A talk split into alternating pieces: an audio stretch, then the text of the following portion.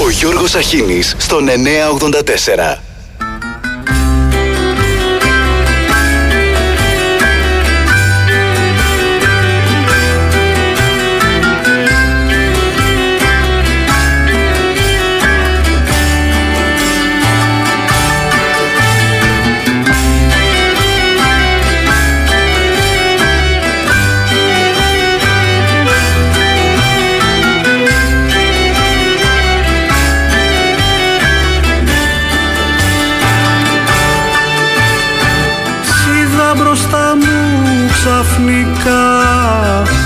Ψυχή μου θαύμα.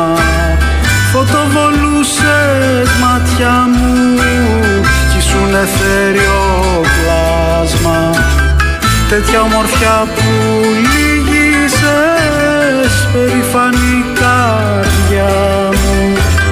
Κόπηκανε τα πόδια μου Χριστέ και Πανάγια μου.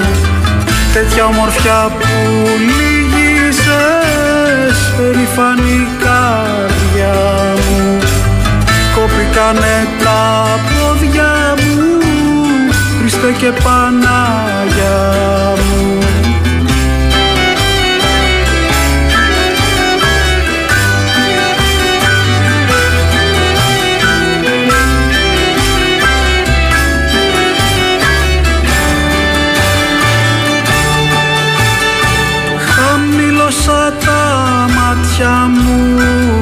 σαν είδα όλη την χάρη κι όλα τα λόγια σου ρουφώ σαν το στεγνό σφουγγάρι.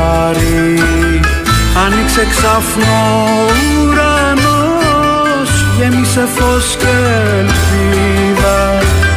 Κι όλος ο κόσμος γίνεται μια φωτεινή πατρίδα Άνοιξε ξαφνό ουρανός Γέμισε φως και ελπίδα. Κι όλος ο κόσμος γίνηκε Μια φωτεινή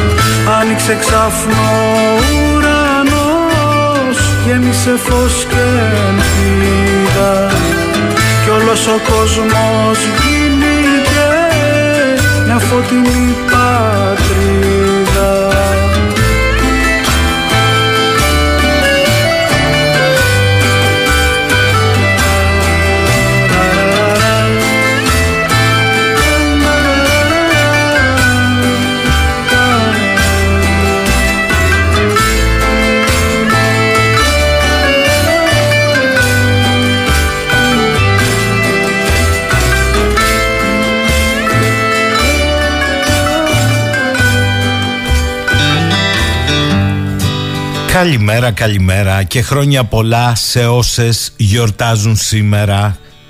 Ξεκινήσαμε με τη νέα δουλειά ενός νέου παιδιού, επιστήμονας, πολιτικός επιστήμονας, με μεταπτυχιακό στην κοινωνιολογία της σύγχρονης Ελλάδας, τέταρτος προσωπικός του δίσκος και τον ευχαριστούμε που μας το έστειλε, ο Θεσσαλονικιός είναι, ο Θεόφιλος Μαθαίου, μας έστειλε φρέσκια φρέσκια τη δουλειά του, από, τον από την ομώνυμη δισκογραφική δουλειά Φωτεινή Πατρίδα το τραγούδι με το οποίο ξεκινήσαμε Είπα σήμερα γιορτάζουν οι ανήμφευτες Μαρίες η Μαρία, η Μαριέτα, η Μαριέτα, η Μαριετίνα, η Μάρο, η Μαριωρή, η Μαρίκα, η Μαριγό, η Μαριγούλα, η Μαρούλα, η Μαρίτσα, η Μανιό, η Μέρη, η Μαρινίκη, η Μιρέλα, η Μάνια η Μάρα, α και ο Μάριος, Δέσποινα Δέσπο Ντέπι Πέπι Ζέπο, Ισοδία Βιργινία Λεμονιά Πανωρέα, Σουλτάνα Σούζη Σούζη και Τάνια. Τα παόλα. Νίκο δεν έχουν παράπονο σήμερα. Α, σήμερα είναι και η μέρα των ενόπλων δυνάμεων. Η Παναγιά μαζί τους ή μήπως βοηθά Παναγιά με όσα συμβαίνουν ένα χρόνο τώρα; Καλημέρα, καλημέρα με τη φράση του Φλομπέρ που γιατί όχι περιλαμβάνει και τους εφιέστερους με ερωτηματικό εξημών. Η βλακία λέει ο Φλομπέρ είναι αμετακίνητη. Τίποτα δεν την προσβάλλει χωρίς να σπάσει όταν πέσει πάνω της. Είναι από γρανίτη, σκληρή και ανθεκτική. Ή όπως λέει ο φίλος μου ο Κώστας, ας ιδιωτικοποιηθεί το Μάτσου Πίτσου, ας ιδιωτικοποιηθεί η καπέλα Συστίνα, ας ιδιωτικοποιηθεί ο Παρθενώνας, ας ιδιωτικοποιηθεί το τέμπλο της δόξας στο Σαντιάγκο Ντεκοποστέλα. Έχουν και αρχηγό στην Αργετινή πια με το αλυσοπρίωνο. Α ιδιωτικοποιηθούν τα πάντα. Α ιδιωτικοποιηθεί η θάλασσα και ο ουρανός, το νερό και ο αέρας, η δικαιοσύνη και ο νόμος, το σύννεφο που περνάει, Α ιδιωτικοποιηθεί το όνειρο, ειδικά αν γίνεται μέρα και με τα μάτια ανοιχτά. Α ιδιωτικοποιηθούν και τα κράτη παραδίδοντας την εκμετάλλευσή τους σε ιδιωτικές εταιρείες. Και τέλος, ας ιδιωτικοποιηθεί και η τάνα που τους γέννησε όλους που έλεγε και ο Ζωζέ Σαραμάγκου. Το αντίστοιχο ψυχογράφημα του Γκαμπριέλ Γκαρθία Μάρκεθ, ένας 90χρονο δημοσιογράφος, για να πιστεί ότι είναι ζωντανός, αποφασίζει να περάσει μια νύχτα με μια νεαρή γυναίκα σε έναν οίκο ανοχής. Εκεί θα ανακαλύψει ότι βρίσκεται στο χείλος της απόγνωσης και του θανάτου. Όχι από τα γυρατιά, αλλά από έρωτα. Στην Ελλάδα της μεταπολίτευσης ένας πολιτικά, κοινωνικά, πνευματικά και οικονομικά ξεκούρδιστος και εξαθλειωμένος πληθυσμός περιμένει σήμερα την κατάθεση όπως ακούσαμε από την Αγγέλα του προϋπολογισμού σε στικάκι. Αυξάνονται οι σπράξεις του δημοσίου, φόροι τους λένε και ο ΦΠΑ. Αυτά είναι τα νέα. Αφήστε τα υπόλοιπα.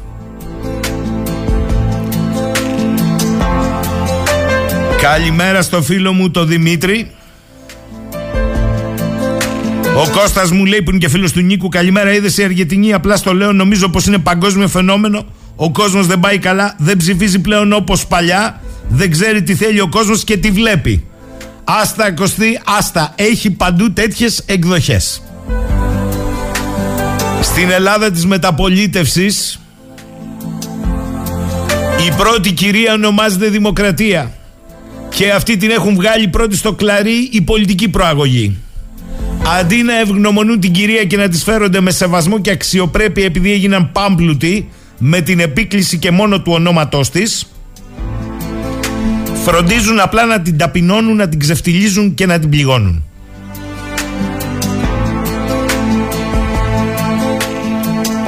Η δεύτερη κυρία λέγεται Ελευθερία. Σε αυτή οι πολιτικοί προστάτες προετοίμασαν ακόμη χειρότερη μοίρα από την πρώτη.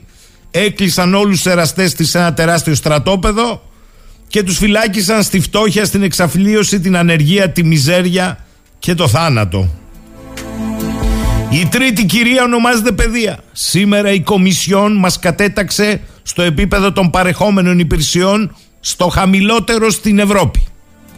Η τέταρτη κυρία ονομάζεται αισθητική. Η απουσία αυτής της κυρίας από το δημόσιο χώρο καλλιεργεί τη χιδεότητα και τον πρωτογονισμό.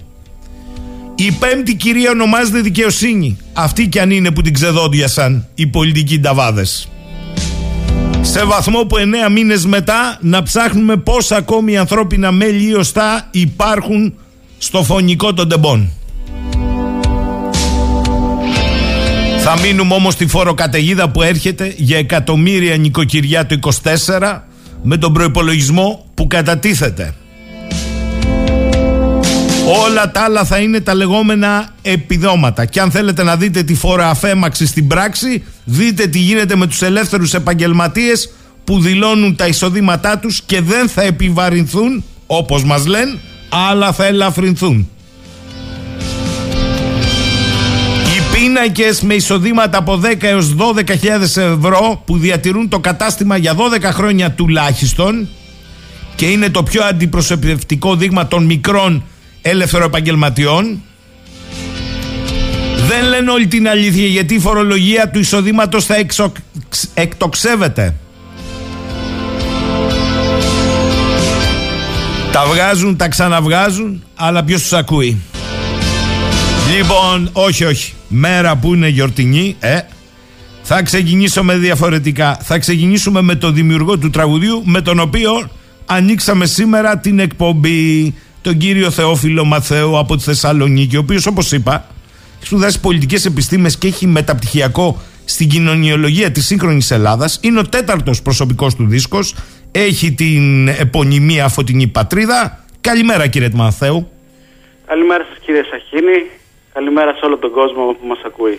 Σας ευχαριστούμε πολύ για αυτή την αποστολή. Εμείς το θεωρούμε δώρο. Όλο το, όλο τώρα πώς να το πω, το, το δημιούργημα θα το πω γιατί διαδικτυακά ήρθε. Έτσι, το οποίο πόσα τραγούδια περιλαμβάνει; Ε, περιλαμβάνει 8 τραγούδια τα οποία ε, γράφτηκαν την περίοδο 2018 έως 2023 και αφού μαζεύτηκε όλο αυτό το υλικό ε, μπήκα και τα ηχογράφησα ε, μέσα σε ένα μήνα, τον Οκτώβρη δηλαδή, ε, στη Θεσσαλονίκη και στη δραμα ε, μαζί με κάποιους φίλους και μόλις το δημοσίευσα διαδικτυακά σας το μοιράστηκα κιόλας διότι μέσα υπάρχει και ένα τραγούδι το οποίο εμπνεύστηκα ε, ακούγοντας κάποια, κάποια σειρά από τις εκπομπές σας ε, για την Επανάσταση του 1821 πριν ε, μερικά χρόνια μέσα στις καραντινες ε, μιας και το κράτος ε, δεν φρόντισε να γιορτάσουμε σοβαρά τα 200 χρόνια της Επανάστασης. Απλώς ίδρυσε μια επιτροπή από τα Lidl. Και έτσι αφού υπήρχε χρόνος μέσα στα lockdown είδα τη σειρά των συνεντεύξεων με τον κύριο Παναγόπουλο τον κύριο Θεόδωρο, μάλιστα. Και έτσι συνειδητοποίησα πολλά πράγματα που ίσως ήταν άγνωστα. Και βγήκε ο στίχος έπειτα μπήκε η μουσική. Και σας το αφιερώνω.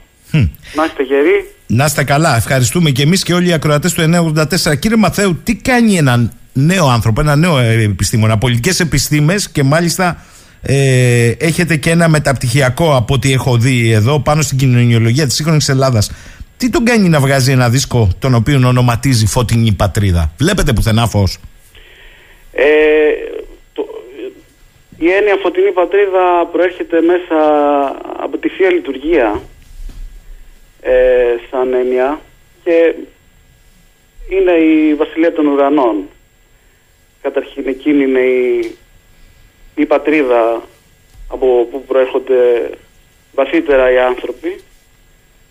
Ε, το θέμα είναι ότι ζούμε σκοτεινούς και έρχεται θα λέγαμε σαν έναν πόλεμο θέσεων απέναντι στο σκοτάδι που υπάρχει γύρω μας ε, ώστε να δώσουμε μια ελπίδα και μια άλλη ματιά, μια έμφαιη ματιά απέναντι σε αυτή τη μηδενιστική και άνομη εποχή που ζούμε. Ε, ώστε να τοποθετηθούν κάπως διαφορετικά τα πράγματα ακόμα και το θέμα του έρωτα ε, το θέμα της, ε, της φιλίας, της αγάπης της ελευθερίας. Είναι δηλαδή μια, μια στάση αντίστασης θα έλεγα και προσπάθεια να ανάτασης και του, λαού μας και της σκέψης μας. Θέλω να σας ρωτήσω πόσο εύκολα θεωρείτε ότι είναι τα πράγματα για ένα νέο άνθρωπο, ένα νέο επιστήμονα στις μέρες μας, ζώντας στη Θεσσαλονίκη, στο Ηράκλειο, στην Αθήνα ή στη Δράμα, στην Κέρκυρα ή στη Χίο; Τα πράγματα είναι πάρα πολύ δύσκολα. Ε, βλέπουμε ότι η ελληνική κοινωνία είναι πάσχη πολύ σοβαρά εδώ και δεκαετίες. Ε, ο ελληνικός λαός ε, είναι χωρίς ε, ηγεσία, χωρίς στρατηγική, έχει χάσει το δρόμο του και τα προβλήματα πνίγουν ε, τον απλό και καθημερινό άνθρωπο, κυρίως η ανεργία. Η γενιά μου αναγκάστηκε ξαφνικά να μεταναστεύσει και βλέπουμε μια διαρκή παρακμή και διαφθορά γύρω μας. Οπότε ο αγώνας είναι πάρα πολύ σκληρός. Ε, όταν ειδικά κάποιος θέλει να κάνει και οικογένεια. Ε, έχουμε υποστεί όλη αυτή τη μακρά περίοδο μετά τα μνημόνια πολλαπλά σοκ και ο κόσμος ε, έχει πέσει σε μια ψυχολογική κατάθλιψη. Ε, έχει χάσει τις ελπίδες του. Ε, αλλά αυτό είναι και ευκαιρία κάποια στιγμή να συνειδητοποιηθούμε, να μετανοήσουμε καθένας προσωπικά ώστε ε, να σωθούμε. Γιατί ξέρετε δεν υπάρχει πολύς χρόνος ε, με αυτά που βλέπω που έρχονται ε, το χάος το παγκόσμιο οι πόλεμοι η τεχνητή νοημοσύνη είναι πολύ μεγάλες αλλαγές τις οποίες δεν μπορεί να τις χωνέψει ο νους. Αλλά πρέπει και οι Έλληνες να να ξυπνήσουν από τον ε, λίθαργο ε, και να συναντηθούμε ξανά ο καθένας προσωπικά να παλέψει με τους δαίμονές του να πάει να κάνει την ύψη που χρειάζεται άλλωστε πλησιάζουν και οι γιορτές να καθαρίσει τον εσωτερικό του χώρο ώστε να καθαγιαστεί και έτσι να μεταμορφωθεί και ο ιδιωτικός χώρος και ο δημόσιος χώρος έξω. Άκουγα και στην προηγούμενη εκπομπή σας ε, για τα προβλήματα που υπάρχουν ε, στις οικογένειες, βία. Με την Αγγελική, ναι, ναι. ναι, ναι. Ε, η, η βία που υπάρχει στους νέους. Είπατε μια φράση κλειδί πάντως κύριε Μαθαίου. Δεν συζητάμε πια στην εποχή μας. Δεν συζητάμε μεταξύ μας. Βαθιά απομόνωση. Παράλληλοι μονόλογοι. Έτσι. Έτσι ακριβώς γιατί μάλλον μας λείπει το κοινό ενιολόγιο και το κοινό γλωσσάρι. Mm-hmm. Μας έχουν ε, χτυπήσει κύριε Σαχίνη εδώ και δεκαετίες ε, με τις έννοιες. Ε, έχουμε υποστεί έναν πνευματικό υπεριαλισμό θα έλεγα με τον μεταμεντερνισμό όπου ουσιαστικά είναι ένα ρεύμα σκέψης που, που επέβαλε μια αποδόμηση των ενιών και των σχέσεων, των ε, φυσικών κανόνων, μια ανομία δηλαδή έφερε σε όλη τη Δύση και αυτό βέβαια η Δύση το πληρώνει με τρομερή παρακμή ε, γιατί έχει φέρει έναν άνθρωπο αποδομημένο, άρρωστο, ανίκανο να αγαπήσει, να συνδεθεί, ε, τον εξατομίκευσε τον, έχει κάνει, τον απομόνωσε. Αυτό επιβλήθηκε και με τα, με τα ΜΜΕ και τα social media. Τον έχει κάνει φοβισμένο, δεν έχει όραμα. Οπότε ε, είναι εύκολο να φέρουν ε, με το μεταμοντερνισμό και την προέκταση αυτού που είναι ο μετάνθρωπος. Λοιπόν, κύριε Μαθαίο, εγώ θέλω να σας ευχαριστήσω κυρίως για λογαριασμό των ακροατών του 984 που μοιράζεστε τη δουλειά σας. Να τη ευχηθώ καλοτάξιδη να είναι. Ε, και κάθε φορά να μας στέλνετε ένα μικρό αντίδωρο από όλα αυτά. Θα κλείσουμε πάλι με δικό σας τραγούδι και έτσι θα πάμε σε διάλειμμα σήμερα με το πριν την πόρα. Σας ευχαριστώ θερμά. Καλό ταξίδι στη δουλειά σας και καλά να είστε εκεί στη Θεσσαλονίκη. Καλό αγώνα σε όλους. Να είστε καλά. Καλές γιορτές. Καλές γιορτές. Αντίσταση. Να είστε καλά. Καλημέρα. Πάμε λοιπόν με το πριν την πορεία του κυρίου Μαθαίου σε διάλειμμα.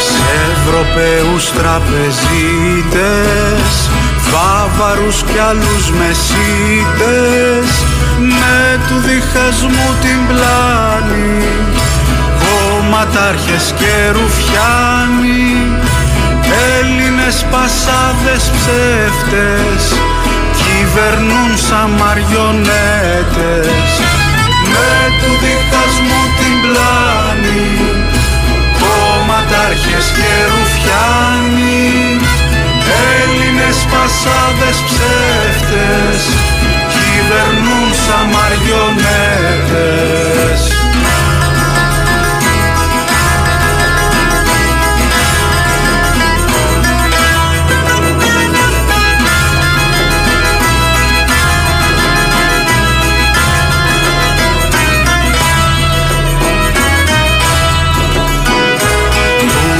του εκαστότε προστάτη και έχουν το λαό σαν κάτι.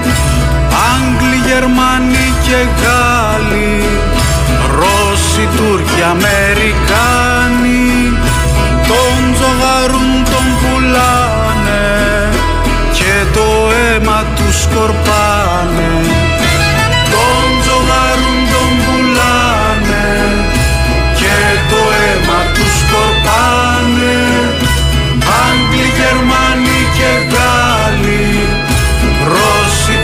Αμερικάνοι.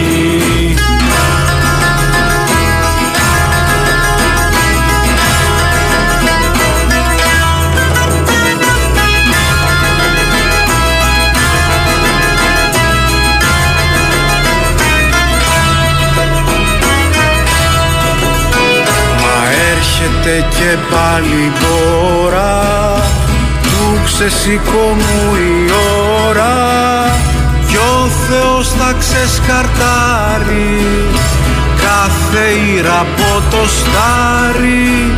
Στου Χριστού την οικουμένη Έλληνες είστε ταμένοι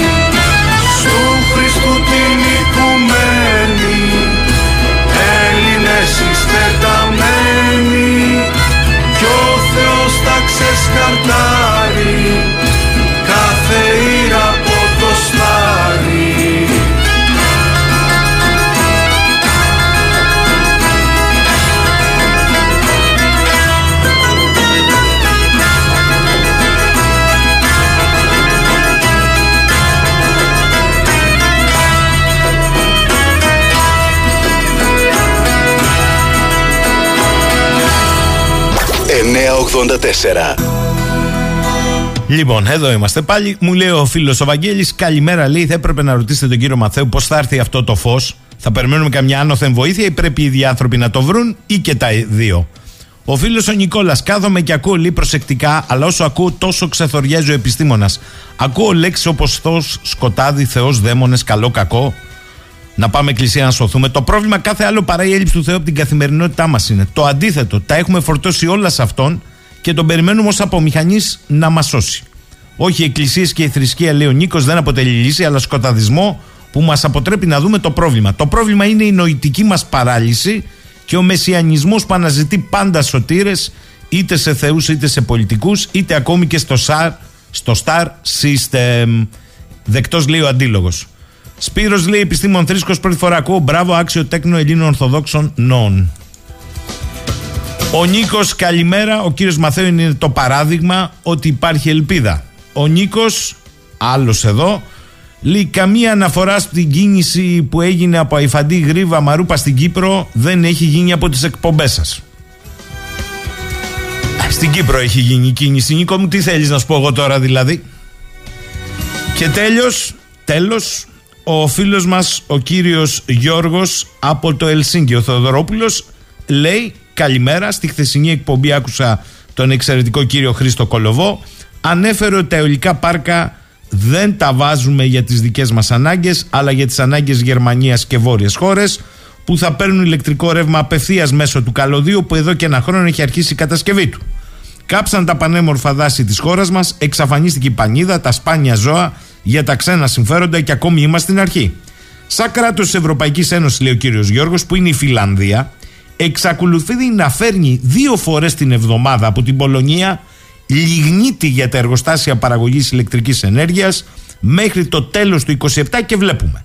Ενώ η Ελλάδα έκλεισε τα ορυχεία. Ο λόγος, σας στέλνω μια βραδινή λέει φωτογραφία και βίντεο από το λιμάνι που ο Γερανός ξεφορτώνει τους λιγνίτες από την Πολωνία στο σταθμό παραγωγής ηλεκτρικής ενέργειας. Επίσης, τα σκουπίδια στη Φιλανδία δεν πάνε στις χωματερές, το 90% πηγαίνουν για κάψιμο, τα, τα χρησιμοποιούν για την ηλεκτρική ενέργεια Π.χ. λέει η περιοχή Βάντα 221.000 κάτοικοι έχει φθηνή ηλεκτρική ενέργεια λόγω του τεράστιου καινούριου εργοστασίου καύσεως σκουπιδιών. Αυτά για από τον κύριο Γιώργο και πάμε στον επόμενο φιλοξενούμενο. Είπαμε ότι σήμερα είναι η ημέρα που γιορτάζουν και οι ένοπλες δυνάμεις και θα καλωσορίσω στη συχνότητα τον υπονάβαρχο εν αποστρατεία ε, και από τις ιδρυτικές ε, φυσιογνωμίες του κινήματος αξιών, γεωπολιτικό αναλυτή, τον κύριο Στέλιο Φενέκο. Καλημέρα κύριε Φενέκο. Καλημέρα σας κύριε Σαχίνη. Ευχαριστώ πολύ για την πρόσκλησή σας. Λοιπόν, κοιτάξτε, γιορτάζουν οι ένοπλες ε, δυνάμεις, ε, βοήθειά τους θα έλεγε κάποιος, η Παναγία βοηθάει και ξεκινάω, γιατί σήμερα θα πούν πολλά, από αυτή την ιστορία που έχει πληγώσει όχι μόνο το πολεμικό ναυτικό, ε, και μάλιστα περισσότερο όσους είναι σε αποστρατεία αλλά θα έλεγα ότι έχει πληγώσει όλο τον ελληνικό λαό. Κοιτάξτε το, το περίφημο βέλος μετά το κίνημα του ναυτικού ούτε η Χούντα δεν μπόρεσε να το βουλιάξει. Παραλίγο να βουλιάξει στο θερμαϊκό κύριε Φενέκο Έχετε δίκιο και είναι η δεύτερη φορά που συμβαίνει και το λέω ότι είναι η δεύτερη γιατί τα καμπανάκια είχαν χτυπήσει εδώ και καιρό. Και όσοι γνωρίζουμε τα πράγματα από μέσα ξέραμε ότι υπάρχει μια τάση να απαξιωθεί η ιστορία του Βέλος στον αντιδιδακτορικό αγώνα από ανθρώπους που είτε το έβλεπαν ε, με, με κάποια, ε, να το πω, και με ένα καιροσκοπισμό ε, είτε κάποιοι οι οποίοι ήθελαν να απαξιώσουν το ρόλο του ναυτικού στον αντιδιδακτορικό αγώνα και γι' αυτό το λόγο το έστειλαν στη Θεσσαλονίκη με το πρόσχημα για λίγο καιρό και εκεί έμεινε για πάρα πολύ και μόνιμα σχεδόν με αποτέλεσμα να καταλήξουμε εδώ που καταλήξαμε σήμερα. Άρα; Συνεπώς, ε, κατά την άποψή μου, ε, καλά έκανε και πήγε για λίγο καιρό στη Θεσσαλονίκη να το δει και ο κόσμος και να το επισκεφθεί και πραγματικά είχε πολλές επισκέψεις αλλά ε, η θέση του είναι στο άλσος ε, ναυτικής ιστορίας δίπλα στο Αβέροφ δίπλα στην Τριήρη, δίπλα στο πλοίο ε, που έβαλε καλώδια σε όλο, σε, όλο, το Αιγαίο και βοήθησε την ανάπτυξη της Ελλάδος γιατί πραγματικά ε, εκεί, είναι, εκεί είναι η θέση του και εκεί θα το προσέχουν και εκεί έχει και την απαιτούμενη συντήρηση και ασφάλεια που χρειάζεται. Ε, κύριε Φενέκο, με συγχωρείτε, αλλά θα σας ρωτήσω γιατί έχετε μία εμπειρία. Σαν πολλά δεν μαζεύονται στις ένοπλες δυνάμεις. Δηλαδή, ε, προχθές βγήκαν οι πληροφορίες για την ανθρωπιστική βοήθεια στη Λιβύη και το φιάσκο και τις ενημερώσεις μέχρι την τελευταία στιγμή της επικινδυνότητας έτσι πως στήθηκε το εγχείρημα. Στο Στεφανοβίκιο ακόμη υποβρύχια βγάζουμε ε, ελικόπτερα. Όνου και στο αριθμός των γεγονότων. Τι συμβαίνει εδώ; Είναι γεγονός ότι συμβαίνουν πολλά και θα έλεγα ότι υπάρχει μια εσωτερική κρίση σε ένοπλε δυνάμει και ξέρετε υπάρχουν τα κατά συνθήκη ψεύδι που προσπαθούμε να τα παρουσιάσουμε όλα ωραία. Όμως όταν παρουσιάζεις όλα τα πράγματα ωραία, έρχεται κάποια στιγμή και ε, γίνεται, γίνονται βάρος και δεν μπορείς να τα διαχειριστείς. Πρέπει να τα διαχειριζόμαστε την ώρα που συμβαίνουν. Κατά την άποψή μου, οι ένοπλε δυνάμει έχουν σοβαρό πρόβλημα προσωπικού αυτή τη στιγμή, διότι πολλοί ικανοί παρετούνται και φεύγουν δεν είναι ικανοποιημένοι από τις συνθήκες που υπάρχουν στι ένοπλες δυνάμεις, είτε αυτές είναι από τις υπερβολικές υποχρεώσεις, είτε είναι από τη χαμηλή μισθοδοσία. Διότι φανταστείτε ένας νέος αξιωματικός με τη γυναίκα του να μην δουλεύει και με δύο-τρία παιδιά, αν θέλουμε να έχουμε και το δημογραφικό στη μέση, ε, τι θα κάνει; Ε, θα ταξιδεύει τρεις και τέσσερις και πέντε και έξι μήνες και πίσω ποιος θα φροντίζει την οικογένεια; Αντιλαμβάνεστε λοιπόν ότι έχουμε σοβαρά προβλήματα πλέον προσωπικού και αυτό αποδεικνύεται με όλα αυτά τα γεγονότα που συμβαίνουν σε τακτική βάση πλέον.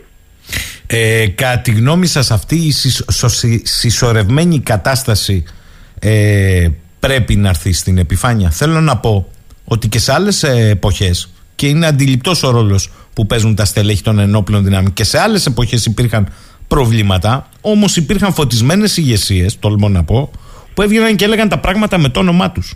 Σήμερα Έχετε δίκιο. Έχετε δίκιο. Έχουμε και ένα μεγάλο ζήτημα ηγεσίας ε, και δεν θα το προσδιορίζα ε, συγκεκριμένα σε συγκεκριμένους ανθρώπους στι ενόπλε δυνάμεις. Αλλά έχουμε γενικά ένα πρόβλημα ηγεσίας στον κρατικό μηχανισμό και το βλέπουμε όχι μόνο στις ενόπλε δυνάμεις. Το βλέπουμε στις πλημμύρες, το βλέπουμε στην αυτοδιοίκηση, το βλέπουμε σε πολιτικά ζητήματα. Δυστυχώς η πλήρης κομματικοποίηση που υπάρχει, γιατί υπάρχει, μην κρυβόμαστε στο δάχτυλό μας, έχει μειώσει ακριβώς τις προσωπικότητες που θα μπορούσαν να ηγηθούν, γιατί συνήθως οι προσωπικότητες που μπορούν να ηγηθούν δεν πάνε να προσκοληθούν σε κόμματα. Είναι αυθύπαρκε, ανεξάρτητες και αδέσμευτες. Και δυστυχώς αυτοί είναι οι πρώτοι τους οποίους το κομματικό περιβάλλον τους αποκεφαλίζει. Τι να πω. Αχίαλο, Λιβύη, Βέλος, Στεφανοδίκιο, Χαρδαλιάς, με τα σχέδια, παροπλισμένο νότια της Κρήτης, ο 519. Πολλά μαζεύονται, κύριε Φενέκο. Πολλά. Και μάλιστα σε μια περίοδο, ναι. σε μια περίοδο εξαιρετικά κρίσιμη για την Ελλάδα. Έτσι είναι. Επιτέλους πρέπει οι, πολιτικοί να καταλάβουν ότι επεμβαίνοντας με κομματικά κριτήρια μέσα στην, σε όλη τη δημόσια διοίκηση, όχι μόνο στις ένοπλες δυνάμεις, αλλά κυρίως στις ένοπλες δυνάμεις, στην ουσία ευνοχίζουν αυτό ακριβώς που χρειαζόμαστε. Γιατί η ηγεσία δεν είναι μόνο επικεφαλής. Είναι και η ηγεσία η τοπική, η τοπική η ηγεσία ομάδος, η ηγεσία στις διάφορες ε, θέσεις, στα πλοία. Ε, αν λοιπόν όλοι αυτοί είναι με κομματικά κριτήρια εκλεγμένοι, ε, τότε έχουμε πρόβλημα. Μάλιστα.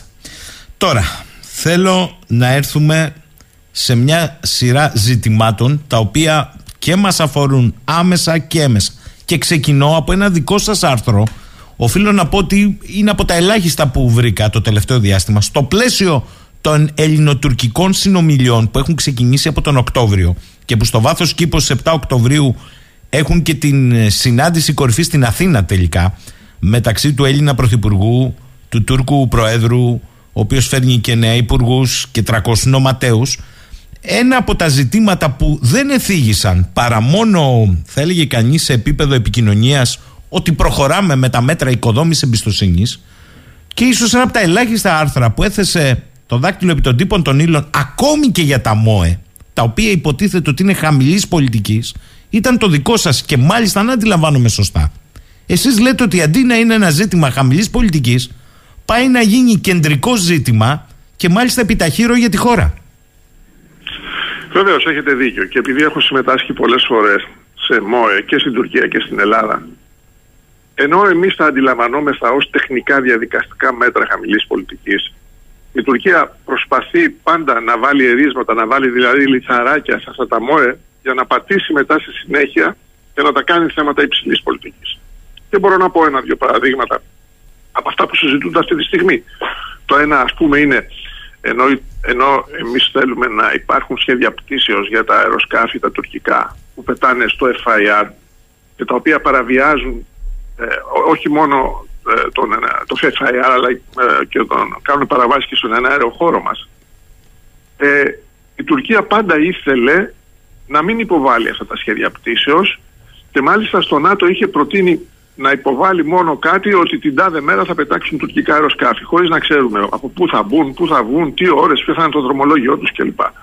Αυτό το, πρόβλημα, το πράγμα δεν το είχαμε αρνηθεί και δημιουργήσει ένα ζήτημα ασφαλείας. Έρχεται σήμερα λοιπόν η Τουρκία στα ΜΟΕ και προσπαθεί να μας πείσει να δεχτούμε να βάζει η Τουρκία το IFF. Το IFF είναι ένα σύστημα αναγνώρισης ότι το αεροσκάφος ε, είναι φιλικό είναι τουρκικό ας πούμε, είναι νατοϊκό.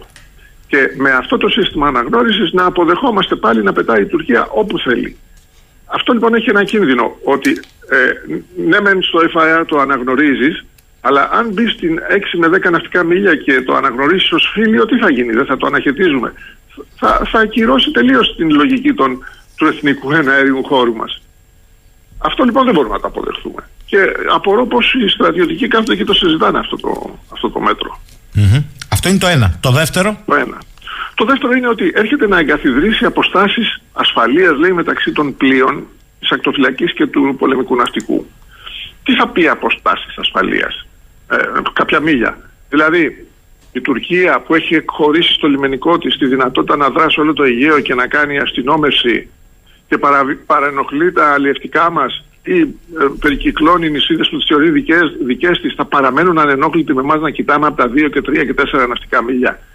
Είναι, είναι εξόχως εξωφρενικό και το κυριότερο βάζει, βάζει το πόδι δηλαδή η Τουρκία του να δρά ανε, ανενόχλητη σε χώρους που είναι δικιάς μας αρμοδιότητα και δικαιοδοσίας. Μισό λεπτό, μισό λεπτό κύριε Φενέκο. Καταρχάς, για τα αεροσκάφη να πω ότι το τελευταίο διάστημα δεν έχουμε αναχαιτήσεις. Έτσι. Και είναι ένα ζήτημα. Δεν γίνονται καλά υπερπτήσεις, δεν γίνονται καθόλου παραβάσεις και παραβιάσεις. Ένα. Δεύτερον, αυτό που λέτε, η Τουρκία έχει τους γνωστούς χάρτες που χωρίζουν το Αιγαίο ακριβώς τον 25ο μεσημβρινό σε ζητήματα έρευνας και διάσωσης στη μέση. Μου λέτε δηλαδή ότι αν αποδεχτούμε αυτό το δεύτερο μέτρο των αποστάσεων, de facto αρχίζει και λειτουργεί αυτό; Πολύ σωστά το θέσατε, ακριβώς. Και αν δεν έχουμε παραβάσεις και παραβιάσεις, θα πρέπει να μας προβληματίσει το γιατί. Διότι ε, είναι σίγουρο ότι θα το αξιοποιήσει και θα πει: Να, είδατε, εγώ δεν κάνω παραβιάσεις, δέξου το IFF. Δέξου το την αναγνώριση, τη φίλια.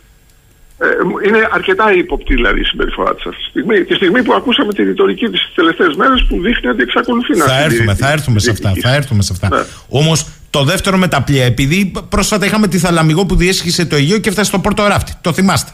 Και ξεκίνησε ναι, ναι, από τις τουρκικές ακτές. Δηλαδή, ναι. έτσι θα αρχίσουμε να λειτουργούμε με το εξ αποστάσεως. Βεβαίως. Αν δηλαδή δίπλα στη Θαλαμιγό ήταν ένα πολεμικό πλοίο, ή μια, ένα πλοίο της τουρκικής ακτοφυλακής, εμείς θα έπρεπε να κοιτάμε από μακριά. Αν δεχτούμε αυτό το ΜΟΕ. Άρα το σωστό ποιο θα έπρεπε να είναι εδώ, για να το καταλάβουν και οι πολίτες; Το σωστό θα ήταν, αφενός μεν έχουμε εκχωρήσει στο ακτοφυλακή την αρμοδιότητα της έρευνας και διάσωσης. Ναι. Θα έπρεπε να Σε όλο το Αιγαίο και όχι δυτικά του 25ου. Ναι, ναι. Βεβαίως, σε όλο το Αιγαίο. Και θα έπρεπε να της έχουμε δώσει και αρμοδιότητα συνορεύουσα ζώνης για τα ζητήματα λαθρεμπορίου κλπ. Γιατί ε, και, με, και, και λαθροκίνησης μεταναστών, ε, που δεν το έχουμε κάνει. Ε, και θα ήταν το εργαλείο με το οποίο θα μας επέτρεπε εάν η Θαλαμιγός πήγαινε, περνούσε ε, μέσα σε μια ζώνη 24 μιλίων να μπορούμε να την πλησιάσουμε. Δεν το κάναμε. Και ακόμα χειρότερα τώρα τι λέμε; Ότι αν ένα τουρκικό πάει σε ένα δικό μας αλληλευτικό και το παρενοχλήσει, εμείς θα κοιτάμε από μακριά. Θέλω να σας ρωτήσω κύριε Φενέκο, μήπως το βάθος κήπου, κήπος, όλα αυτά προετοιμάζουν μία διευθέτηση, παύλα, οριοθέτηση ΑΟΖ, όπου το όριο της ελληνικής ΑΟΖ θα είναι μέχρι τον 28ο μεσημβρινό, εκεί όπου φτάσαμε με το περιορισμένο ε, μνημόνιο ΑΟΣ με την Αίγυπτο. Δεν έχουμε πλήρη οριοθέτηση, έχουμε μερική. Μήπως λοιπόν όλα αυτά τα δίθεν τεχνικά είναι η υπόβαση πάνω στην οποία να πατήσουν και οι μεν και οι δε για να πούνε ότι το όριο της ελληνικής ΑΟΣ είναι μέχρι τον 28ο. Εάν γίνει κάτι τέτοιο θα είναι εγκληματικό. Όμως, έρχεστε πάλι στο, στην αρχική μου τοποθέτηση ότι όπως βλέπετε ότι αυτά τα ΜΟΕ λοιπόν που φαίνονται αθώα σε κάποια στιγμή για να μειώσουν την δυνητική σύγκρουση, τα επεισόδια. Στην ουσία δημιουργούν για την Τουρκία ένα ευρύτερο έρισμα να διεκδικήσει ενδεχομένως και αυτό που λέτε. Και γι' αυτό επιμένω και λέω και στα μικρά γενναία, αυτά τα μικρά που μας φαίνονται ανώδυνα, θα πρέπει να τα εξετάζουμε από κάθε οπτική γωνία πριν συμφωνήσουμε για την αποδοχή τους ή όχι. Και θα έλεγα μάλιστα και το εξής: αντί να τα λέμε μέτρα οικοδόμησης εμπιστοσύνης, θα πρέπει πρώτα να δούμε αυτό που εγώ το ονομάζω μέτρα άρσης της αμφισβήτησης. Δηλαδή να αρθούν όλες αυτές οι διεκδικήσεις της Τουρκίας προκειμένου να πάμε στα μέτρα οικοδόμησης εμπιστοσύνης. Μου λέει εδώ ο φίλος ο Κώστας, καλημέρα στον εξαιρετικό κύριο Φενέκο. Καταλάβαμε πολύ καλά ότι δεν πρέπει να βαφτίζονται ενώ θα έπρεπε να είναι τεχνικά. Εδώ είναι πολιτικά τα μέτρα αυτά στην ουσία και ας λέγονται χαμηλής έντασης. Η απορία μου όμως είναι η εξής. σε αυτές τις διαβουλεύσεις για τα μέτρα λέει οικοδόμησης εμπιστοσύνης. Στρατιωτικοί δεν μετέχουν. Δεν λένε στους πολιτικούς τους προϊσταμένους τι κουτί της Πανδώρας ανοίγει εδώ. Κοιτάξτε, είναι γεγονός ότι τα μέτρα σε ένα μεγάλο βαθμό, έχει δίκιο ο, ο ακροατής, έχουν όπως το εξηγήσαν πολιτικό χαρακτήρα. Καλύπτονται όμως από κάποια μέτρα τα οποία είναι είτε θυμοτυπικά είτε, είτε ψυχαγωγικού διαδικαστικού χαρακτήρα, όπως είναι παράδειγμα οι επισκέψεις στις σχολές, οι επισκέψεις αντιπροσωπιών. Σημαντικό είναι το κόκκινο τηλέφωνο ή τα τηλέφωνα μεταξύ υπηρεσιακών παραγόντων, που καλό είναι να υπάρχουν. Μέσα λοιπόν σε αυτό τον όγκο των μεγάλων των μέτρων, των ανώδυνων, περνάνε και αυτά τα πολιτικά μέσα. Ναι. Και, εδώ, και εδώ είναι τώρα το μεγάλο ζήτημα, ότι οι στρατιωτικοί, είμαι σίγουρος ότι, ότι υποβάλλουν εκθέσεις πάνω σε αυτό. Όμως, αν η, η, η, εξωτερική πολιτική το αποδέχεται, ο στρατιωτικός δεν μπορεί να κάνει πλέον τίποτα. Γι' αυτό ε, πιστεύω ότι το, η, η ευθύνη ανήκει καθαρά στο Υπουργείο Εξωτερικής Πολιτικής για την αποδοχή, όχι στο μέτρο. Α, μάλιστα. Ε, άρα λέτε ότι εδώ πέρα είναι θέμα πώς το χειριζόμαστε πολιτικά σε επίπεδο Υπουργείου Εξωτερικών. Βεβαίως. Διότι όταν, όταν ολοκληρωθεί η κάθε σύσκεψη για τα ΜΟΕ, υποβάλλεται από τους στρατιωτικούς που συμμετέχουν και τους διπλωμάτες μια έκθεση στα Υπουργεία τους και εκεί με την ευθύνη του Υπουργείου Εξωτερικών γίνεται η αποδοχή ή όχι των ΜΟΕ. Ε, με βάση τα σενάρια περί, και είναι παρεμφερές περί αποστρατιωτικοποίησης ή μείωσης του στρατιωτικού αποτυπώματος στα νησιά του Αιγαίου ένας ε, συνάδελφός σας, επίσης εν αποστρατεία, μια εμβληματική μορφή στις ένοπλες δυνάμεις, ο κ. Αλευρομάγειρος, είπε ότι ορισμένα πράγματα δεν μπορούν να γίνουν αποδεκτά ούτε στο εσωτερικό των ενόπλων δυνάμεων. Θα υπάρξει ένα όριο, μια κόκκινη γραμμή. Το πιστεύετε; Κοιτάξτε τώρα το θέμα της αποστρατιωτικοποίηση ή της μείωσης των οχυρώσεων, γιατί θέλω να χρησιμοποιήσω σωστούς όρους, γιατί η αποστρατιωτικοποίηση αφορά τις δωδεκάνει, ότι τα υπόλοιπα είναι μείωση οχυρώσεων, μειωμένες οχυρώσεις. Ε, θα έλεγα ότι ε, οι κινήσεις που κάναμε τον τελευταίο καιρό να δώσουμε τα ρωσική, ρωσικής κατασκευής όπλα στην Ουκρανία χωρίς να τα αντικαταστήσουμε όλα στα νησιά είναι γεγονός ότι έχει αποδυναμώσει τα νησιά.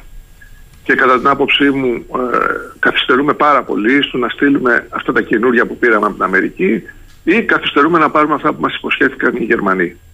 Και ξέρετε, αν φύγει κάτι από τα νησιά σε υλικό, γιατί εντάξει ανθρώπους μπορείς να στείλεις είναι δύσκολο να τα αντικαταστήσεις μετά. Γιατί θα αρχίσουν οι και θα γκρινιάζονται πάλι και θα λένε τι είναι αυτά που στέλνετε. Κατά την άποψή μου, λοιπόν, ε, καθυστερούμε πάρα πολύ και θα το βρούμε μπροστά μας.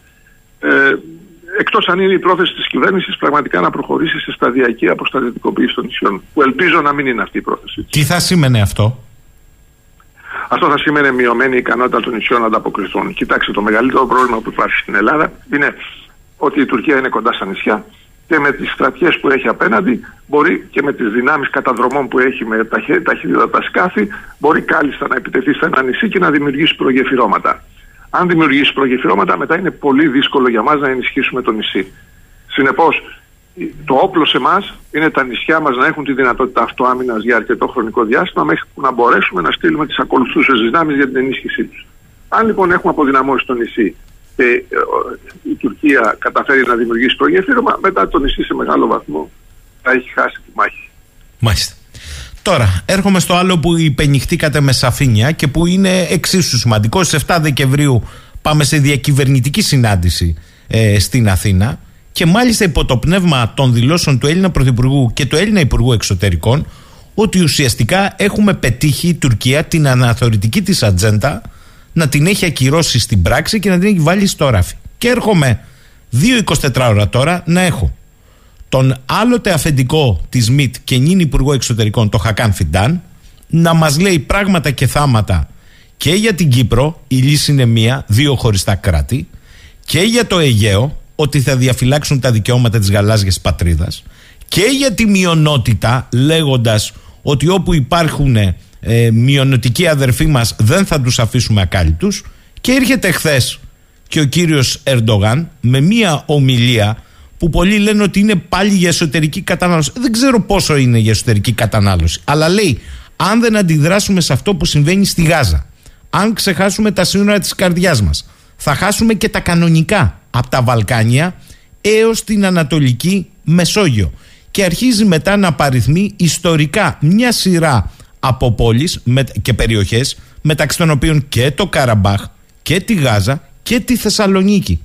Σε τι σας οδηγεί εσάς ότι πάμε σε 7 Δεκεμβρίου έχοντας βάλει την αναθεωρητική ατζέντα στο ράφι και μήπως τελικά η 7 Δεκεμβρίου γίνει το βήμα μέσα από την Αθήνα για να επαναδιατυπώσει όλο το πλέγμα των αναθεωρητικών απόψεων που έχει;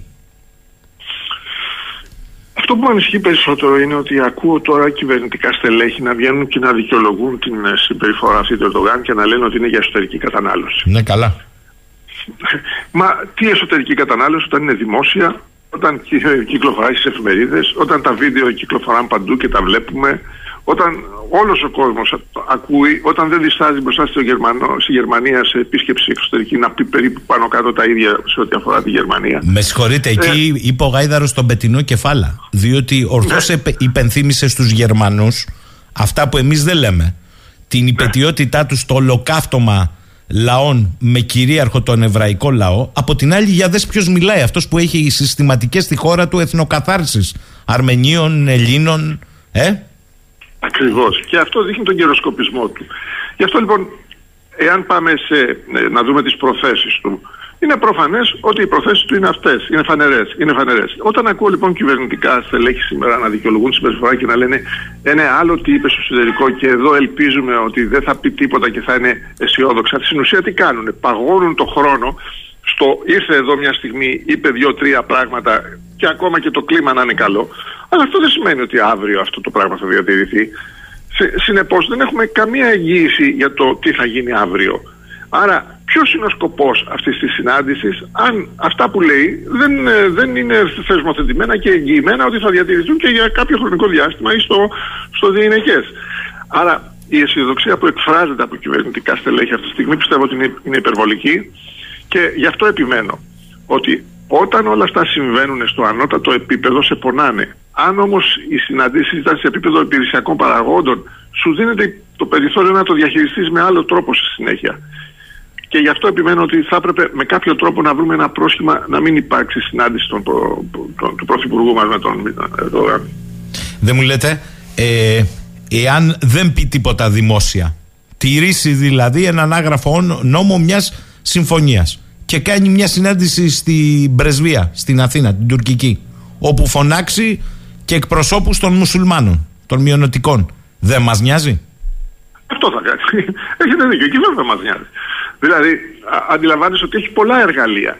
Και στους μουσουλμάνους θα πει κάτι άλλο και μπορεί με τον, με τον πρωθυπουργό μας στα πόντιουμ να μην πει κάτι, αλλά μετά που θα κάνει κάποιες δηλώσεις θα αφήσει εχμές. Γι' αυτό, γι αυτό είναι πολύ σοβαρό του να να αποδεχόμαστε τον Ερντογάν αυτή τη χρονική στιγμή, με αυτή τη ρητορική, έστω και αν θέλει να δείξει το καλό πρόσωπο προς τον Πρωθυπουργό μας, η στάση του και η συμπεριφορά του και οι προθέσεις του δεν αλλάζουν. Ε, αν είναι να δείξεις καλό πρόσωπο και αν όπως εκτιμούμε εμείς η ανεωθωρητική ατζέντα, όχι εμείς, εγώ και εσείς, αλλά τα επίσημα κυβερνητικά χείλη, έχουν μπει στο ράφι. Τι καλύτερο δεν θα ήταν σε 7 Δεκεμβρίου να ανακοινώσει ότι δεν υφίσταται κάζους μπέλι. Αυτή δεν θα ήταν μια έμπρακτη κίνηση.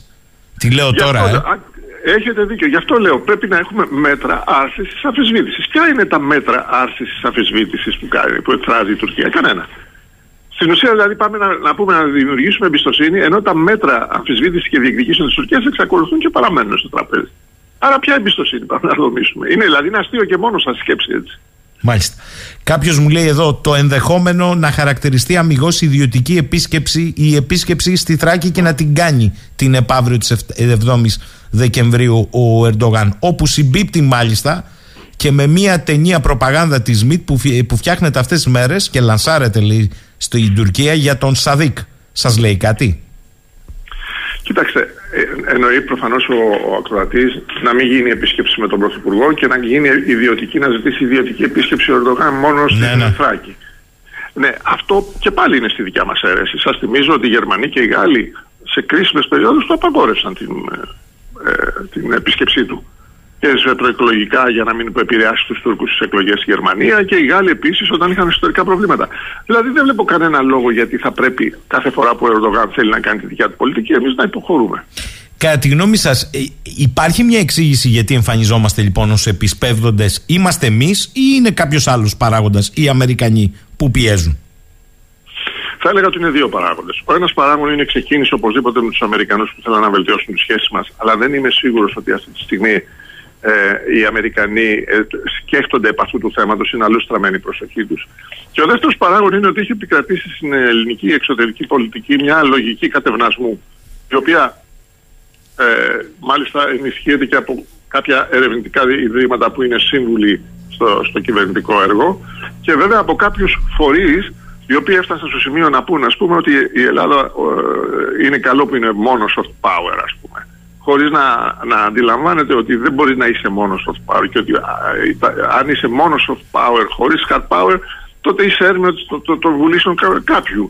Και αν θες πραγματικά να είσαι ουσιαστική με soft power που να έχει αποτέλεσμα, πρέπει να στηρίζεσαι και σε hard power για να σε σεβαστεί. Μάλιστα. Τώρα, υπάρχει και το Κυπριακό που στη δική μας ατζέντα έχει βγει εκτός πλήρως από τις συζητήσεις. Η Τουρκία όμως δεν το έχει αφήσει. Μιλάει για ιστορικό βήμα με τη θέση παρατηρητή που έλαβε το ψευδοκράτο στον Οργανισμό Τουρκικών Κρατών. Ο Χακάν Φιντάνο, υπουργός εξωτερικών, μας είπε χθες: Η λύση είναι μία. Δύο ισότιμα κράτη στην Κύπρο. Το επανέλαβε ο Ερντογάν. Και στην καλύτερη περίπτωση, λέει, αν μιλήσουμε για μια συνομοσπονδία, μιλάμε για ισότιμη κυριαρχία και καθεστώς των Τουρκοκυπρίων στην Κύπρο. Όλα αυτά τι σας δείχνουν; Κοιτάξτε, το είχαμε συζητήσει και στο παρελθόν ότι το, το ζήτημα του κατεχόμενου τμήματος που προσπαθεί η Τουρκία να του δώσει κρατική οντότητα θα το πετύχει βήμα-βήμα όπως ξεκίνησε τώρα με καθεστώς παρατηρητού. Αύριο στην Ισλαμική διάσκεψη θα, τα κράτη, κάποια θα αναγνωρίσουν την οντότητά του και έρχεται να πατήσει σε αυτό που, που αφελώς εμείς λέμε την πολιτική ισότητα. Γιατί έρχεται ο, ο, ο, Φιντάν και τι λέει, ότι έχουμε δύο οντότητες ίσες. Άρα λοιπόν για οποιοδήποτε, ακόμα και για ομοσπονδία ή συνομοσπονδία, μιλήσουμε στο, στο μέλλον, αυτή η πολιτική ισότητα στην ουσία τι κάνει; Ακυρώνει κάθε έννοια δημοκρατικής απόφασης στην Κύπρο, διότι δεν μπορεί το 18% του κατεχόμενου να κυριαρχήσει στο υπόλοιπο κομμάτι της Κύπρου και σε κάθε περίπτωση. Όπου υπάρχουν ομοσπονδίες ή συνομοσπονδίες υπάρχουν δύο σώματα λήψης απόφασης. Το ένα σώμα έχει ναι ισότιμη εκπροσώπηση που είναι η Γερουσία ας πούμε και το δεύτερο σώμα που είναι η Βουλή των Αντιπροσώπων έχει αναλογική εκπροσώπηση ανάλογα με τον πληθυσμό. Εμείς λοιπόν το δεύτερο σώμα δεν το έχουμε ε, εντάξει μες στη λογική μας και αποδεχόμαστε την πολιτική ισότητα που στην ουσία παίζουμε το παιχνίδι των Τούρκων στο, στο, στο γήπεδό τους.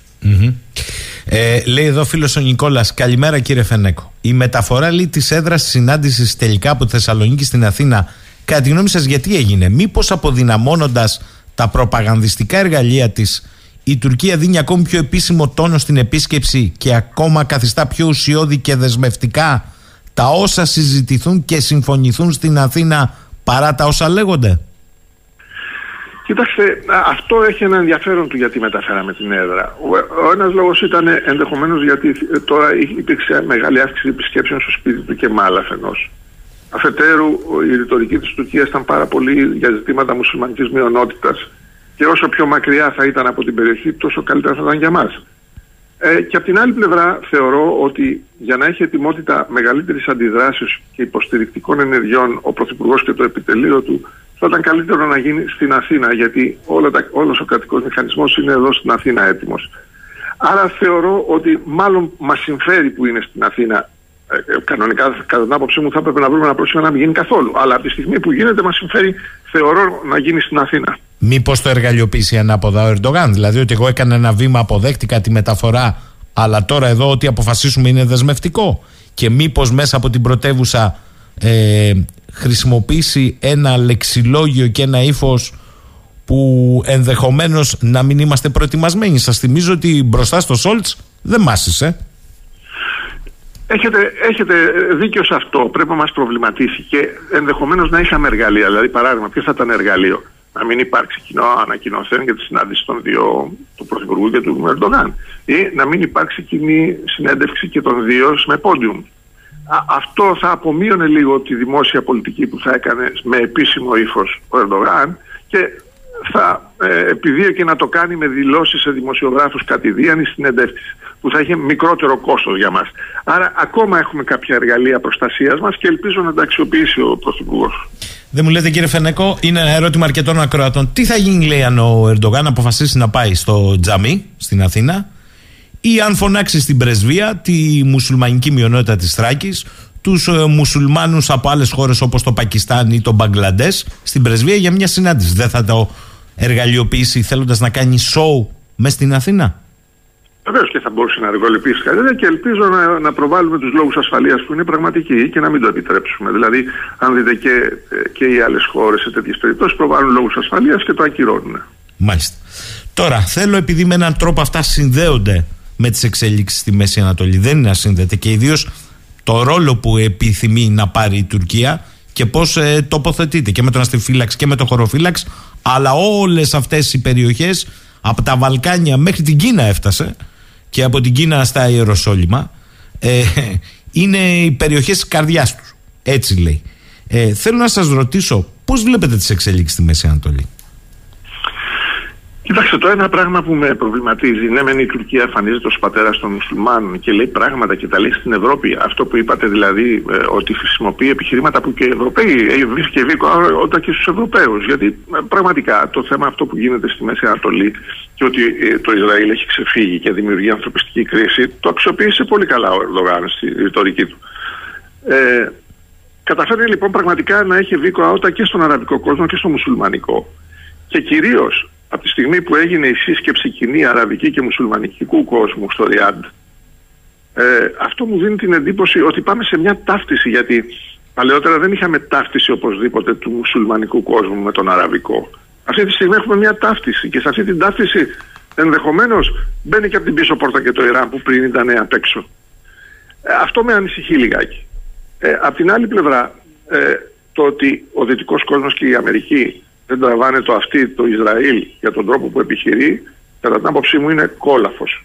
Γιατί; Έχουν δώσει λευκή επιταγή του Ισραήλ να, να δράσει με αυτόν τον τρόπο, μα αν δεν υπήρχαν οι δυνάμεις που προσφέρονται και από την Αμερική και από τις άλλες χώρες ως ασφάλεια για το Ισραήλ και για δύναμη αποτροπής ότι δεν θα το επιτεθούν όλοι οι άλλοι τότε θα έπρεπε όλοι που προσφέρουν δυνάμεις να έχουν τη δυνατότητα να πούν στο Ισραήλ κοίτα βάλε περιορισμούς στη δράση σου γιατί μας εκθέτεις και το Ισραήλ δεν το κάνει Κατά την άποψή μου, λοιπόν, εγκλήματα πολέμου έγιναν από τη Χαμάς και συνεχίζονται ενδεχομένως να γίνονται με την, με την ε, με το να βάζει ασπίδες ενδεχομένως γυναίκες και παιδιά, αλλά από την άλλη πλευρά η δράση του Ισραήλ είναι εξόχως αντίθετη από το διεθνές, ε, από τη Διεθνή Συνθήκη για τις Ένοπλες Συγκρούσεις και από το ανθρωπιστικό δίκαιο.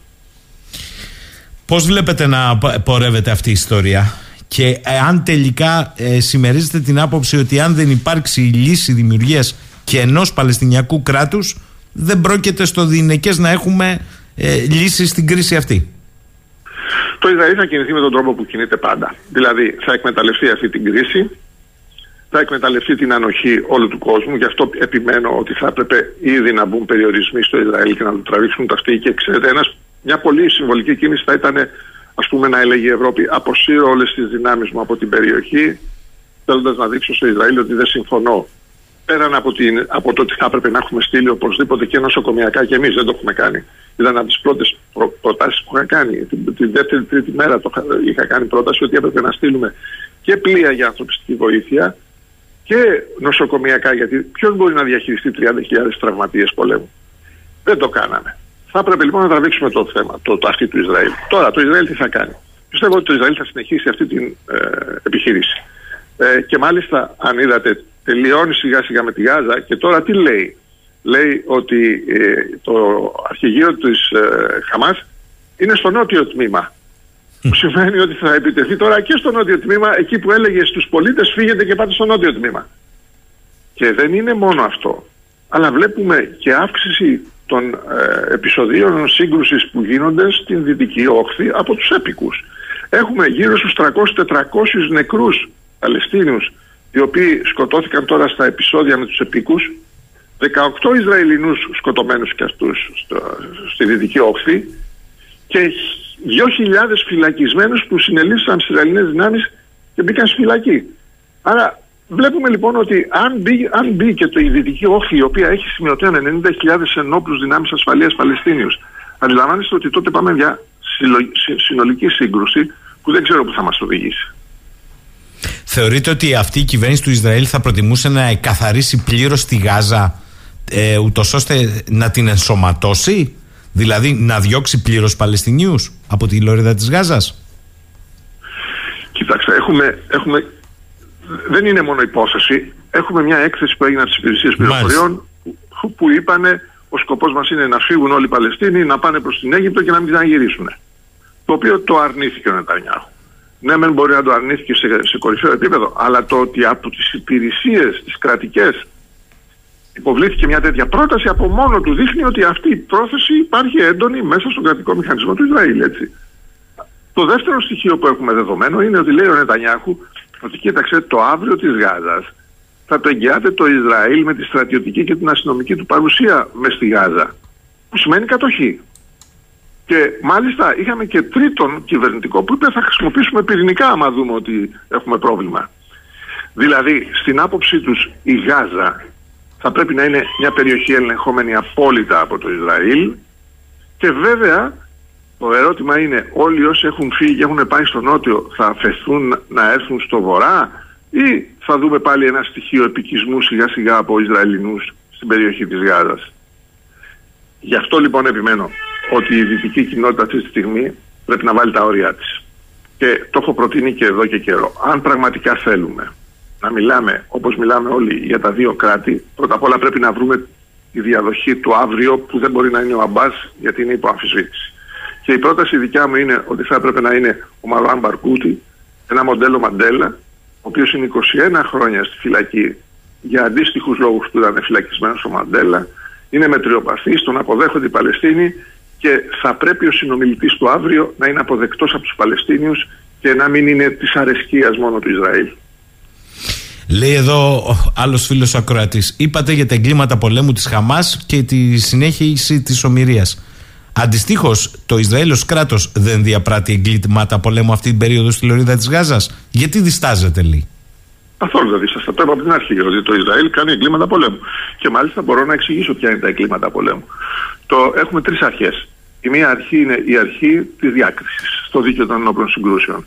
Σύμφωνα με την αρχή της διάκρισης, οι στρατιωτικοί στόχοι μπορούν να δημιουργήσουν κάποιες παράπλευρες απώλειες, αλλά δεν μπορεί να είναι σε τέτοια μεγάλη κλίμακα και αθώοι, διότι δεν μπορώ να δεχτώ ότι τα παιδιά ε, και οι γυναίκες είναι στρατιωτικοί στόχοι. Ε, άρα η αρχή της διάκρισης δεν τηρείται. Το δεύτερο είναι η αρχή της αναλογικότητας. Αν θεωρήσουμε ότι το Ισραήλ είχε το δικαίωμα της αυτοάμυνας, η αυτοάμυνα έχει το στοιχείο της αναλογικότητας. Δεν μπορεί να σου ρίχνουν μια μπουνιά και εσύ να σκοτώνεις 40.000 ανθρώπους, ας πούμε. Ή να, σου σκοτώσαν, ναι, όντως σκοτωθήκαν 1.000-1.200 άνθρωποι και τώρα μιλάμε για 40.000 νεκρούς περισσότερους από, από την Αραβο-Ισραηλινή σύραξη που έγινε στους πολέμους. Και δεν ξέρω πόσες χιλιάδες παιδιά και πόσους χιλιάδες τραυματίες. Και το τρίτο είναι αυτό που έρχεται από την εποχή του Θωμάτου του Ακινάτη και έχει μπει στο δίκαιο που λέει μπορώ να αποδεχθώ λίγο κακό για πολύ καλό. Αλλά εδώ βλέπουμε πολύ κακό και καθόλου καλό. Άρα είμαι σαφής, δεν νομίζω ότι κρύβομαι στο δάχτυλό μου. Ε, πιστεύετε ότι αλλάζει γεωστρατηγικά η ευρύτερη περιοχή ή θα πάμε σε αυτό που πολλοί το χαρακτηρίζουν, εγώ δεν μπορώ να το καταλάβω όταν έχεις χιλιάδες νεκρούς και χιλιάδες παιδιά νεκρά, ελεγχόμενη, έτσι την ονομάζουν, κρίση. Για παράδειγμα μου λέει κάποιος εδώ, στα βόρεια σύνορα του, του Ισραήλ, η Χεσμολάχ έχει πετύχει πολλά χτυπήματα με θύματα και στο στρατό του Ισραήλ, χθες με βαλιστικούς πυράβλους μικρού βεληνικούς, ισοπαίδω σε χώρο στρατοπέδευση μιας μεραρχίας. Ωστόσο, δεν μοιάζει να λαμβάνει έκταση εκεί ο πόλεμος, τουλάχιστον και από τις δύο πλευρές. Έχει μια εξήγηση, ή πιστεύει ότι αλλάζει γενικά γεωστρατηγικά η περιοχή; Βεβαίως και έχει εξήγηση και εγώ από την πρώτη στιγμή είχα πει ότι θα έπρεπε και η Αμερική και ο δυτικός κόσμος να μιλάνε για πόλεμο κατά της τρομοκρατίας. Γιατί; Γιατί αν είχαμε αυτό το context του πόλεμος κατά της τρομοκρατίας, τότε είχαμε τις αποφάσεις του Συμβουλίου Ασφαλείας του ΟΗΕ από το παρελθόν και τις εσωτερικές αποφάσεις των χωρών, όπου δεν χρειαζόταν νέες αποφάσεις για να αντιμετωπιστεί η Χαμάς.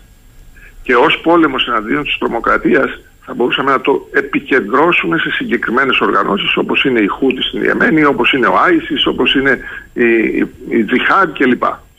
Από τη στιγμή που δεν το κάναμε έτσι, έχει γίνει πλέον, ξεκίνησε η Ισραηλινο-Παλαιστινιακή σύγκρουση και τώρα πάει να γίνει μουσουλμανική. Και όχι μόνο αυτό, αλλά εμφανίζεται η Χεσμολάχ και μιλάει για το στο όνομα όλων των μουσουλμάνων.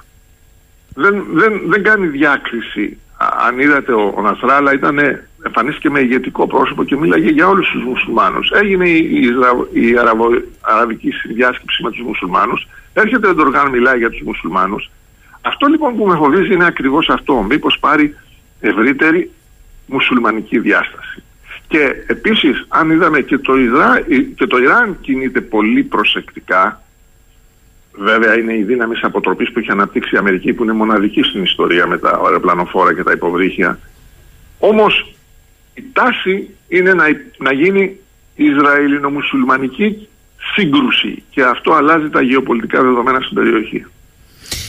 Η συσσόρευση τόσων πολλών στρατιωτικών δυνάμεων και μάλιστα και πυρηνικών σας προβληματίζει ακόμη και από την πλευρά εγώ δεν σας έλεγα σκοπιμότητας χτυπημάτων ατυχήματος. Στη Μεσόγειο είμαστε ε; στην Ανατολική Μεσόγειο Κοιτάξτε, οι Ανατολικές δυνάμεις έτσι κι αλλιώς δεν πρόκειται να εμπλακούν και ούτε έχουν τέτοια αποστολή. Και μάλιστα έχουν μείνει μονάχα στο μόνιμες δυνάμεις που ήταν, είναι αναπτυγμένες από το 1992. Και εκεί στη λογική αυτή είναι και οι δικές μας φρεγάτες. Η μία είναι σε αυτή του ΝΑΤΟ και η άλλη είναι του ΟΗΕ που έχει γίνει για δηλαδή, το εμπόριο όπλων προς το Λίβανο. Άρα το ΝΑΤΟ προς το παρόν δεν με ανησυχεί. Περισσότερο με, ανησυχεί, με ανησυχούν οι κουταμάρες του Στόλτεμπεργκ που υποστηρίζει την Τουρκία στη συμπεριφορά της παρά οτιδήποτε άλλο. Όμως, όμως, ε, υπάρχει ένας μεγάλος κίνδυνος και είχα πει από την πρώτη στιγμή ότι οι Αμερικανοί θα αναγκαστούν να αναπτύξουν δυνάμεις και στην Ερυθρά Θάλασσα και ενδεχομένως στον κόλπο. Διότι αν αρχίσουν οι επιθέσεις στα πλοία μεταφοράς πετρελαίου, όπως είδαμε να γίνεται από τους Χούτι, και πιθανόν να δούμε και από το Ιράν να γίνεται στον κόλπο, τότε πάμε για μια παγκόσμια κρίση η οποία θα ξεκινήσει εν μένα από το ενεργειακό, αλλά αν αρχίσουν και πέφτουν βόμβες δεξιά και αριστερά, τότε θα δούμε και βλήματα και από τη μία και από την άλλη περιοχή. Όμως, δεν νομίζω ότι θα πάμε σε πυρηνική σύγκρουση και βέβαια ο ρόλος της Ρωσίας θα πρέπει να μας προβληματίσει, ο οποίος είναι προβοκατορικό. Δηλαδή, κάτω από το τραπέζι ενισχύει λίγο τις συγκρούσεις αυτές με τον ΑΒ τρόπο. Θα πρέπει όμως να οπωσδήποτε η διεθνής κοινότητα να διαχειριστεί την α, σαφή δήλωση του Ιράκ ή του Ισραήλ πλέον ότι έχει πυρηνικά. Δεν μπορεί να μιλάμε για έλεγχο των πυρηνικών όπλων για όλους τους άλλους και να υπάρχουν χώρες που τα έχουν κρυφά και δεν τους λέμε τίποτα. Ε, ε, είναι ένα θέμα ε, διεθνούς τάξης και ισορροπίας αυτό. Ε, άλλος φίλος, ο Κώστας λέει παρακαλώ πολύ ρωτήστε τον κύριο Φενέκο αμυγός στρατιωτικά, δεν μπαίνω λέει στα πολιτικά. Η στρατιωτική επιχείρηση της Χαμάς στις 7 Οκτωβρίου και ο διατηνόμενος ευνηδιασμός είναι δεν είναι ας τον λάβουμε λέει σοβαρά ότι ήταν ευνηδιασμός του Ισραήλ. Αντλεί διδάγματα για το δικό μας κράτος και τις ένοπλες δυνάμεις Κοιτάξτε, αν θεωρήσουμε ότι οι δηλώσεις των ηγετών της Χαμάς είναι αληθινές, ισχυρίζονται ότι είχαν σχεδιάσει μια στρατηγική επιχείρηση, στρατιωτική επιχείρηση, η οποία ενισχύθηκε και από, και από άλλες οργανώσεις που δεν μπορούσαν να τους ελέγξουν. Ε, δηλαδή δεν ήταν μόνο το στρατιωτικό τμήμα της Χαμάς, αλλά ήταν και ακραίοι εθνικιστές ε, που ε, συνένεσαν και συμμετείχαν σε αυτό και κάναν τις ακρότητες. Εγώ δεν το πιστεύω τόσο πολύ, αλλά αν το δεχθούμε, τι βλέπουμε; Βλέπουμε ότι σε όλες τις συγκρούσεις δεν εμπλέκονται μονάχα στρατιωτικές οργανώσεις πλέον, αλλά έχουμε και πολέμους δια αντιπροσώπων και παραστρατιωτικές.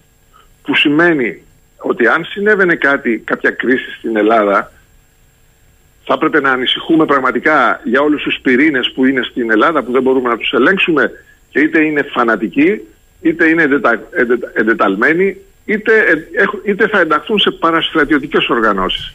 Αυτός είναι ένας από τους μεγαλύτερους κινδύνους, πιστεύω, για μια κρίση.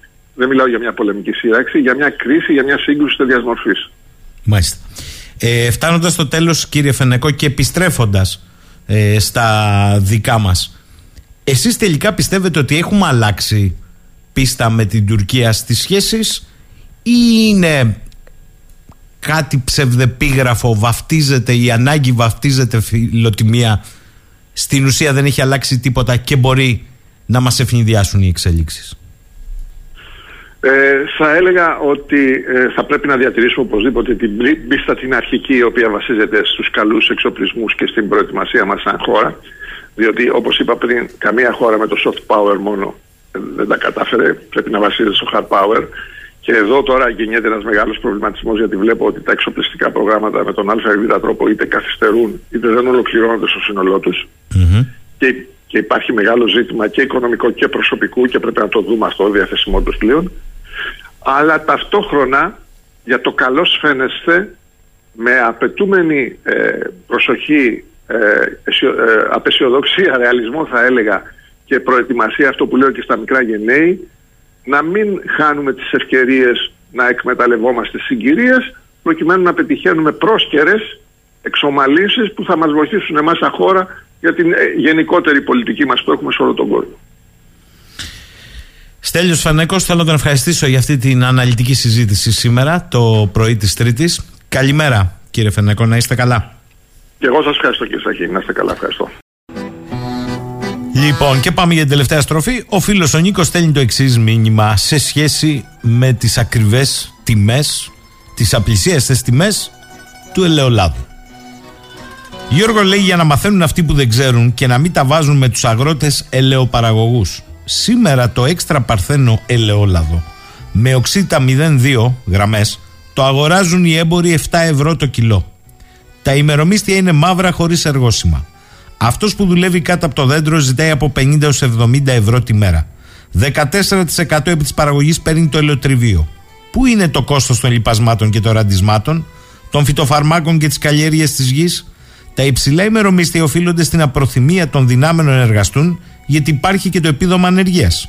Το έχω πει λέει πολλές φορές και θα το ξαναπώ, μήπως και κάποιοι το καταλάβουν. Κόψτε το επίδομα ανεργίας και δώστε επίδομα εργασίας που θα αποδεικνύεται η εργασία τους από το εργόσιμο. Έτσι και τα ασφαλιστικά ταμεία θα έχουν εισπράξει και όσοι έχουν βολευτεί με το άνεργο επίδομα θα αναγκαστούν να εργαστούν. Για να φέρεις αλλοδαπούς εργάτε, παιδεύεσαι μήνες και δεν τα καταφέρνεις. Πρέπει να καταλάβουμε επιτέλους τα λιγότερα τελικώς τα εισπράττει το κράτος και ο παραγωγός ελαιολάδου. Ο μεσάζοντας και τα ράφια κονομάνε.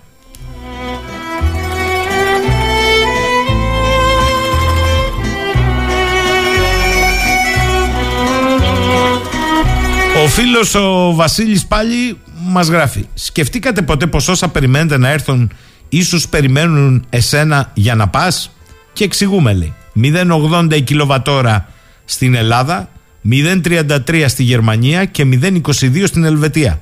Μάλλον θα φταίει πάλι ο πόλεμος. Βασίλη μου, λέγαμε την προηγούμενη εβδομάδα ότι στις 12 Νοεμβρίου ανακοινώθηκε το Εθνικό Σχέδιο για το Κλίμα. Ήταν η ίδια ακριβώς ημέρα που ο Υφυπουργός άφηνε να διαφανεί περαιτέρω αύξηση στα όρια ηλικίας συνταξιοδότησης. 200 δις ευρώ μέχρι το 50 απαιτεί η λεγόμενη πράσινη μετάβαση μόνο στην Ελλάδα σύμφωνα με το Εθνικό Σχέδιο για το Κλίμα. Εάν ρίξεις μια ματιά σε αυτό το σχέδιο, τα 100 δις θα απαιτηθούν για ηλεκτρικά αυτοκίνητα. Και από πού θα προέλθουν αυτά τα δυσθεώρητα ποσά, από φόρους και από ευρωπαϊκές επιδοτήσεις. Τώρα αν πει κάποιος ότι οι ευρωπαϊκές επιδοτήσεις είναι φόροι και αυτά, Κάποιοι θα γελάσουν.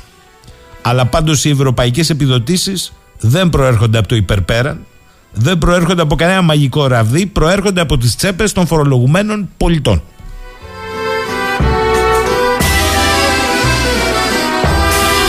Αν βάλετε ότι πολλά από τα χρήματα θα πάνε μέσως πλην σαφώς στα ταμεία άλλων χωρών που πλουτίζουν και ενισχύονται γεωπολιτικά, ιδίως αυτές που ελέγχουν την αλυσίδα αξίας των κρίσιμων ορυκτών σπάνιων γεών, καταλαβαίνετε που πάει η δουλειά. Διότι αυτή τη στιγμή έχουμε την ακρίβεια και τον πληθωρισμό, ειδικά στα τρόφιμα, η οποία όμως ακρίβεια στα τρόφιμα είχε προβλεφθεί πως θα έρθει με βασική αιτία την αλλαγή μοντέλου στην ενεργειακή πολιτική. Δεν τα λέμε εμείς, τα λένε τα κείμενα των Βρυξελών. Όταν λοιπόν η ακρίβεια σαρώνει τα πάντα, είναι δυνατόν να προβλέπετε με το εθνικό σχέδιο μια νέα φορολογική αφέμαξη με επιπλέον 200 δις; Και τελικώς ποιος αποφασίζει ακόμη και με όρους αγοράς που θα κατευθυνθεί το παραγωγικό μοντέλο; Φανταστείτε όπως λέει ο φίλος μου Σωτήρης να είχε επιβληθεί με νόμο στις αρχές του 20ου αιώνα η εισδοχή του αυτοκινήτου Ford και επιδότηση ανοίγματος βενζινάδικων. Άλλωστε το ότι κάθισε την ίδια ημέρα το Εθνικό Σχέδιο για το Κλίμα με τη συζήτηση για την αύξηση των ορίων ηλικίας για συνταξιοδότηση με βασικό επιχείρημα την κακή πορεία του δημογραφικού και το brain drain, μάλλον κάτι λέει. Διότι πώς διορθώνεις την κακή πορεία του δημογραφικού και του brain drain όταν προτείνεις την επιβολή επιπλέον φόρων 200 δις ευρώ έως το 2050.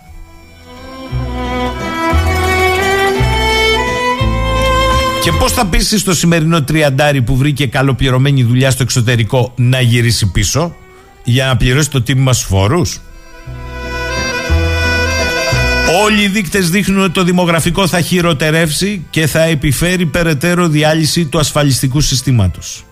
Ανάσχεση ακούμε από το brain, για το brain drain, αλλά χωρίς επίλυση του δημογραφικού και ενίσχυση του ασφαλιστικού δεν βλέπουμε φως.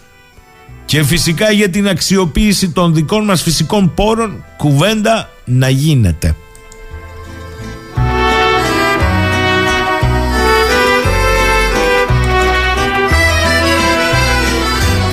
Ο Γιάννης λέει μια ερώτηση στον Νίκο σχετικά με το κόστος για το λάδι. Επομένως, πέρυσι που το λάδι είχε σχεδόν το 1 τρίτο της φετινής τιμής, ήταν και το μαροκάματος στο 1 τρίτο της φετινής αξίας. Και ο άλλος Νίκος λέει: Επειδή μαζεύω ελιές μαζί με τα υπόλοιπα τρία μέλη της οικογένειας, αγάντα Νίκο, συμφωνώ πως πρόκειται για ένα αρκετά κοραστικό και κοστοβόρο σπορ.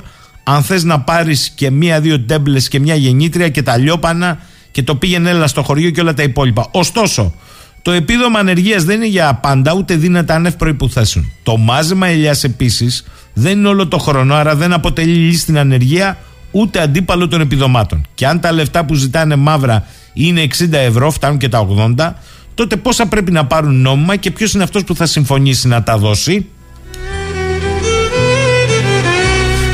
Σε αυτό που συμφωνούν όλοι είναι ότι η τιμή του λαδιού στο ράφι δεν αντέχεται ούτε με GPS. Λοιπόν, φτάσαμε στο τέλος για σήμερα. Θα ανανεώσουμε το ραντεβού μας. Να είμαστε καλά πρώτα. Αύριο στις 10 και κάτι με ό,τι μας κατεβάσει η γκλάβα. Ε, ο Μιχάλης λέει από τη Ρόδο το μεγάλο πρόβλημα το δημογραφικό είναι στα μεγάλα αστικά κέντρα. 0,9% ανά ε, γυναίκα η γέννηση. Καταλαβαίνεις λέει τι έρχεται. Καλημέρα σε όλους και όλες.